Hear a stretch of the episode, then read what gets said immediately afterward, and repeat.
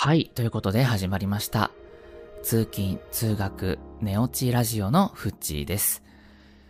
ファミレスで隣の席から聞こえてくるようなどうでもいい話がテーマの番組です。ということで、えー、前回ね、ホランの話を収録して友達に、えー聞いてもらったりとかね、してすごく楽しくなってしまって、早速、第2回を収録しております。今回なんですけれども、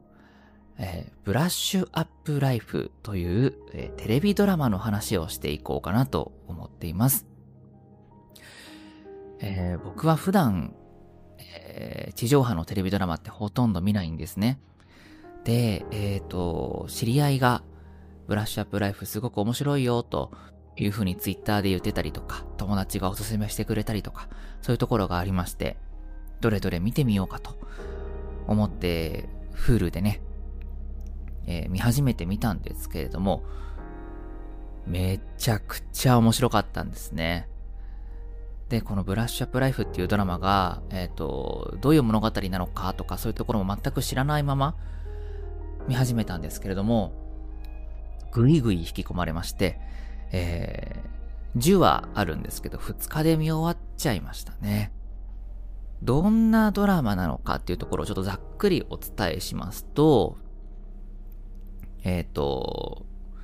これループものって言っていいんですかね？転生ものというかループものというか、えっ、と、まあ、とある女性がいるんですね。主人公になる、あの、安藤サクラさん演じる、その、主役の方がいるんですけど、お名前何だったかな？えっ、とですね。ちょっと調べますね。調べながら、思い出しながら、話しますね。えっ、と、近藤あさみっていうキャラがですね。近藤あさみさん。アーチンって呼ばれてるんですけど、その近藤あさみっていう、えー、30代女子、女性が、えっ、と、まあ、市役所的なところで働いていると。で、えっ、と、まあ、平凡なね、生活を送っていて、えー仲良し、幼馴染の同級生だった、えっ、と、地元の女の子と、あの、3人組でよく遊んでいると。で、えっ、と、まあ、その日は、たまたまというか、月に1、1回、2回、3人で集まってご飯を食べる日です。ということで、えーご飯を食べて、えー友達のね、メンバーの誕生日をお祝いしたりとか、えー二次会としてその、カラオケにね、地元のカラオケに行って、えーひとしきり盛り上がり楽しい時間を過ごし、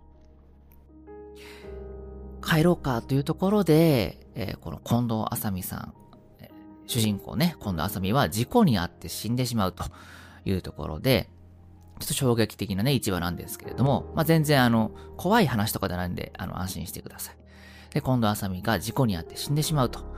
ていうところで、えー場面が変わりまして、なんか白い部屋みたいなところにいるんですね。で、その白い部屋にはなんか受付があって、あの、バカリズム演じる受付の方みたいな人が、あの、あ、こちらへ、あの、お名前と生年月日を記入くださいっていう風にこう受付されるんですね。で、この受付が何かというと、あ、人生お疲れ様でしたと。次の人生へご案内いたしますので、こちらへお書きくださいという風に、あの、受付がされるということで、もうどうやらあの死んでしまって、えー次の生命にね、案内される受付のところだったというところで、あのちょっと軽く説明を受けるんですね。えー、近藤あさみさん、あなたの次の人生は、えー大割り食いです。頑張ってくださいね。っていうふうに言われるんですね。で、えっ、と、この近藤あさみは、大割り食いですか？っていうふうにちょっと困惑しちゃうんですよ。人間からね、転生して大割り食いになるっていうのは、えーっていうところにちょっとびっくりしてしまってというか。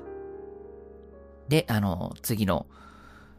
人生というか生命が大割り食いかっていうところで、ちょっとね、聞いてみるんですよ。もしかして、その、あの、やり直すみたいなところはできないんですかね？っていうふうに聞いてみたら、あ、できますよ、というふうに言われるんですね。まあ、そのバカリズム曰く、その人生で積んだ徳に応じて次の人生が決まりますよ、というふうなことになっているらしく、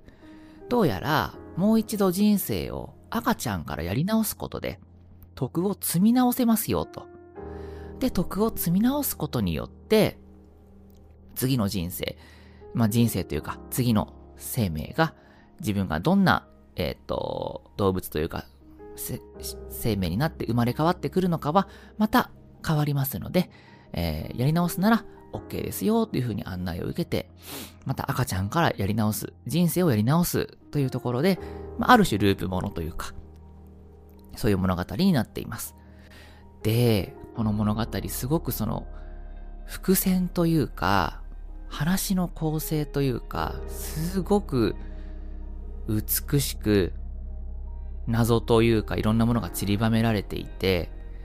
できれば、えー、一切情報を調べずに、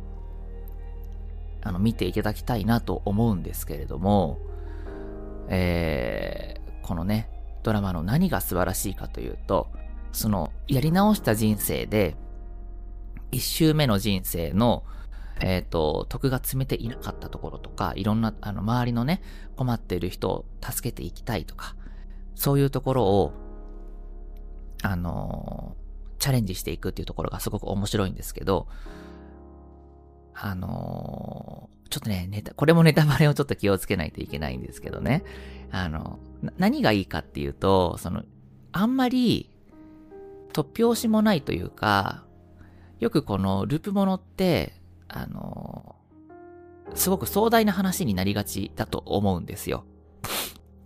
でもこの物語って、もう一つの地域というか街からあんまり出ないんですよね。なので、あの、地元の友達の人間関係がベースになっていたりとか、まあ徐々にね、あの話は大きくなっていくんですけれども、あの家族の物語とか友達、幼馴染、クラスメイトのあの結婚の話とか、えー、離婚の話とか、そういうところから、あの、ご近所的なね、エリアから、なかなかその、大きくなっていかないところが面白いなと。このドラマの特徴なのかなと思います。えー、ミステリーとかがね、好きな方にはぜひおすすめしたいところで、あの、個人的にはあの、オットタクシー、アニメのね、オットタクシーとかが好きだった方は、あの、好きな部類のお話なんじゃないかなと思います。えー、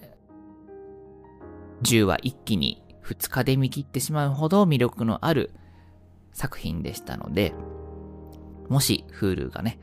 見れる方はチェックしてみてください。というところで、今回のラジオは終わりにしたいかなと思います。